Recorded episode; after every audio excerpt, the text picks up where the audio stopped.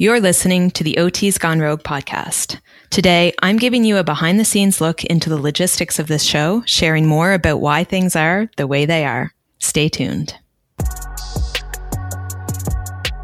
Welcome to the OT's Gone Rogue podcast, where we share real stories about real OTs who are choosing to think outside the box and do things differently. I'm your host, Melissa Lapointe. Over the years, I've had the pleasure of connecting with the most remarkable therapists who are finding their way as thought leaders, change makers, and heart led entrepreneurs. They've helped to inspire me to think big and dig deep in my own healing journey, and it's now time to bring these conversations to a bigger stage. Together, we're going to share stories about overcoming adversity, finding our people, and taking the road less traveled, even when it feels messy and uncomfortable. Okay, are you ready to join us? This is the OT's Gone Rogue podcast. Hey everyone, Melissa Lapointe here, and welcome back to another episode of the OT's Gone Rogue podcast. Today's episode is going to be short and sweet. So, I want to give you a little bit more information in terms of the backstory and why we have formatted this podcast the way that we have. Because I recognize that asking you to listen to my podcast requires an investment on your part. And I want you to understand what we are offering and why we are doing things the way that we are. So, transparency is definitely high up on my priority list. First things first, let's talk about the cover art for this podcast. The trials and tribulations of launching a podcast during a pandemic. I had a lot of ideas of what my cover art would look like. I also had great intentions of getting updated headshots. And that proved more challenging than I anticipated. I first struggled in finding a photographer to get back to me. Small town problems. And everyone was very busy probably in part due to not working for so long because of the pandemic. And then all of a sudden, lockdown restrictions were lifted and everybody wanted photography done.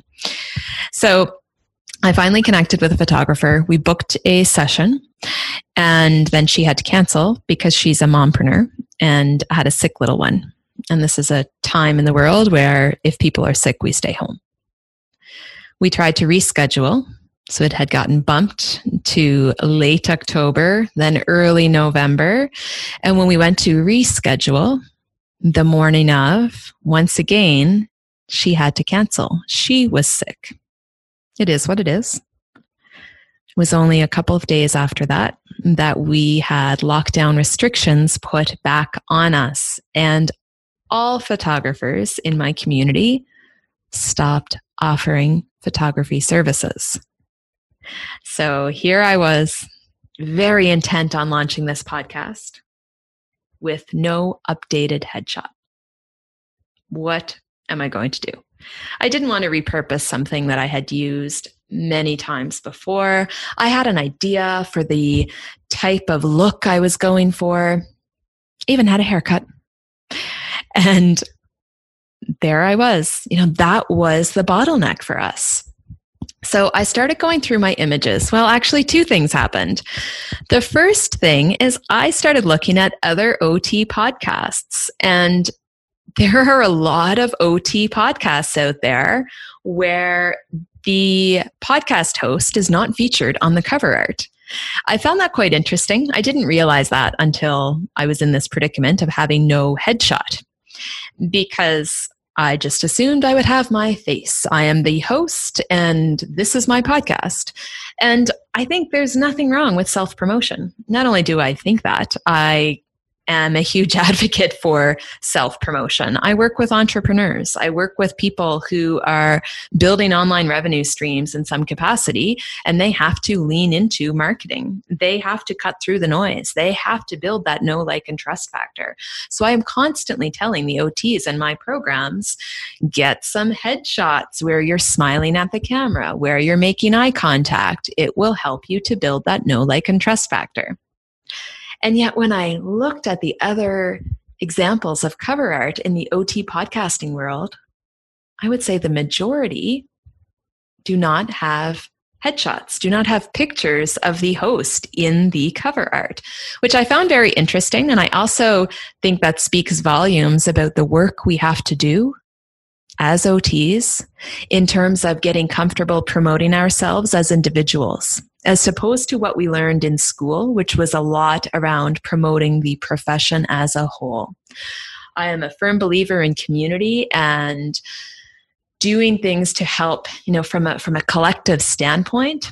But again, when it comes to marketing, we have to be comfortable, we have to be confident in putting our faces out there, putting ourselves out there, owning it. And that's what I wanted to do until I found myself in lockdown with no headshots. That's okay. Again, I'm a problem solver. You know, this wouldn't be the craziest situation I've ever been in. So I started going through the images that I have in my photo albums, my electronic photo albums. And the image that I chose is one that I've used before. And I love it.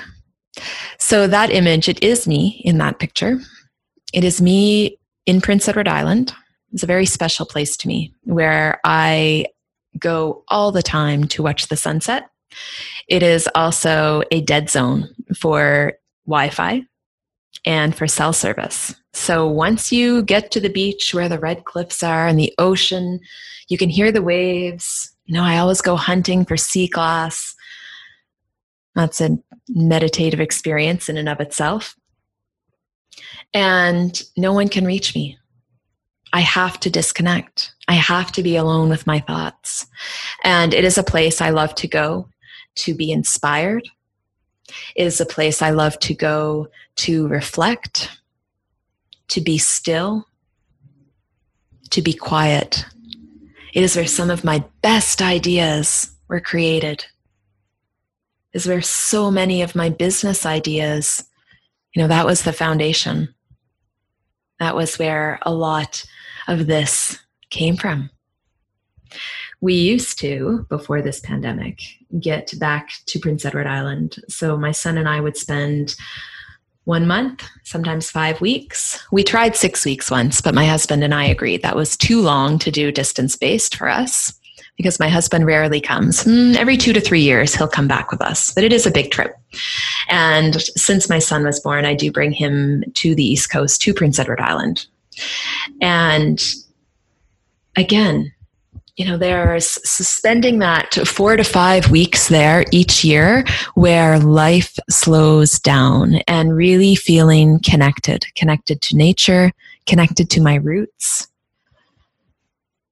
connected to family, friends.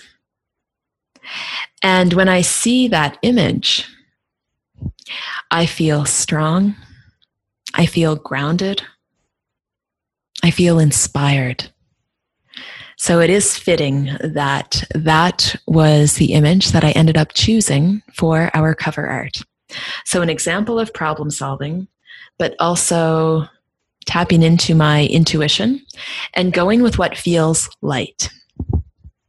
Now, on that note, a commitment I had made to myself as we were starting this podcast was to keep it feeling light and fun. Full disclosure, I had started the process of a podcast a couple of years ago, and I was not in a place where I could continue with it. Part of the reason that I didn't follow through, and I say a couple of years ago, time is flying by because it was actually before Max got sick, which was 2017. So I think it was the beginning of 2017. Oh my goodness, that's much more than two years ago. And I wasn't able to follow through on that. In part because I was saying yes to way too many things and I was stretched very thin. I was also at the beginning stages with my business.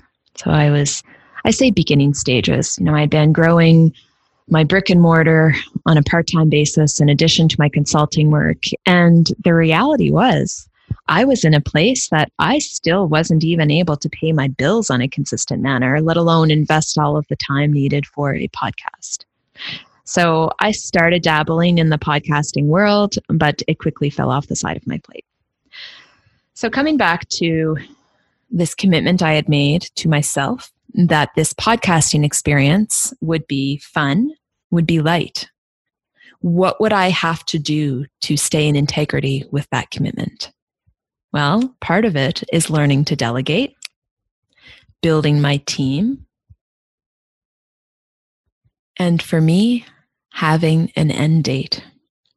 So, one of the things that I talk a lot about when I'm working with OTs who are transitioning into the coaching world or OTs who are looking to scale, to grow and scale with their coaching programs, with a coaching business, is the importance of having a container. So, a start date and an end date so that the people that we are coaching, they have a clear understanding of when this relationship will be wrapping up. Now, that's not to say you can't extend it, you can't renew it. There are lots of different ways. There are a million different ways you could set this up.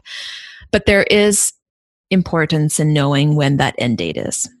And for myself and being in programs, I have been in mastermind groups that had no end date.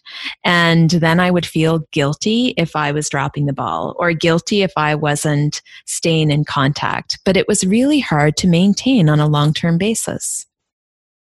So for me, going into this podcast, I wanted to have an end date. If you've listened to my intro episode, you also know that we've had a lot of life curveballs thrown our way. And I didn't want to have the pressure because the reality is we're going to probably have more curveballs thrown our way. That's life. And I didn't want the pressure of having an unfinished podcast or, you know, oh my goodness, am I leaving my listeners hanging? Or again, coming back to core values, my core value of freedom. What if I want to take time off? What does that mean for the podcast? And rather than get stressed about it, I decided to create seasons. So this podcast is rolling out in seasons. We are working on 24 episodes per season. And it feels really good. It feels good to me. It feels good to my team. It feels good to my podcast editor that we know we are committed. We are batch recording right now. So we're going to be getting into our guest interviews in the next episode. And it's feeling light. It's feeling fun. I'm going all in on 24 episodes. And the first season so much of the focus of the first season is on me learning how to podcast, is on me becoming more skilled as an interviewer, as a host, learning the systems and the processes behind the scenes. There are a lot of moving parts to a podcast. So, getting my feet underneath me and leaning into this process, it's something new. I'm a beginner. That's okay. So that's what this season's going to be all about. I am bringing on guests who are near and dear to my heart. I am bringing on guests who I have known for quite some time. Some I've met in person, a lot I haven't, but I feel like I know them so well. And I cannot wait for you to hear what we have to share. So, that in a nutshell is a little bit more about this podcast, what we're going for, why we have the cover art that we do.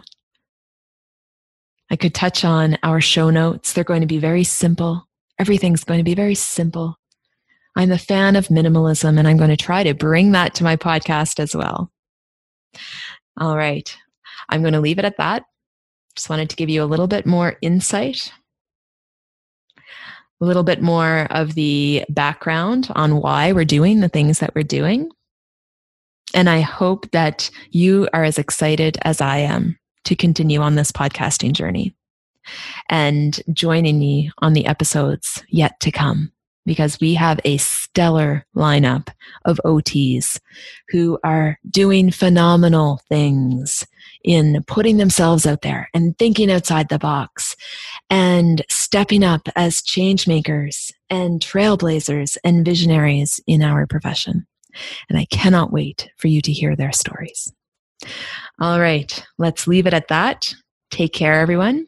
And I'm looking forward to tuning in with you and hearing what our next podcast guest has to say.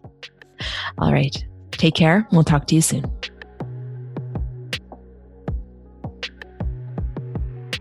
Thank you so much for tuning in to this week's episode of the OT's Gone Rogue podcast, where we're all about making deeper connections by leaning into the difficult conversations. Make sure you're subscribed if you haven't already, because we've got some more awesome episodes coming your way. Take care, and we'll see you next week.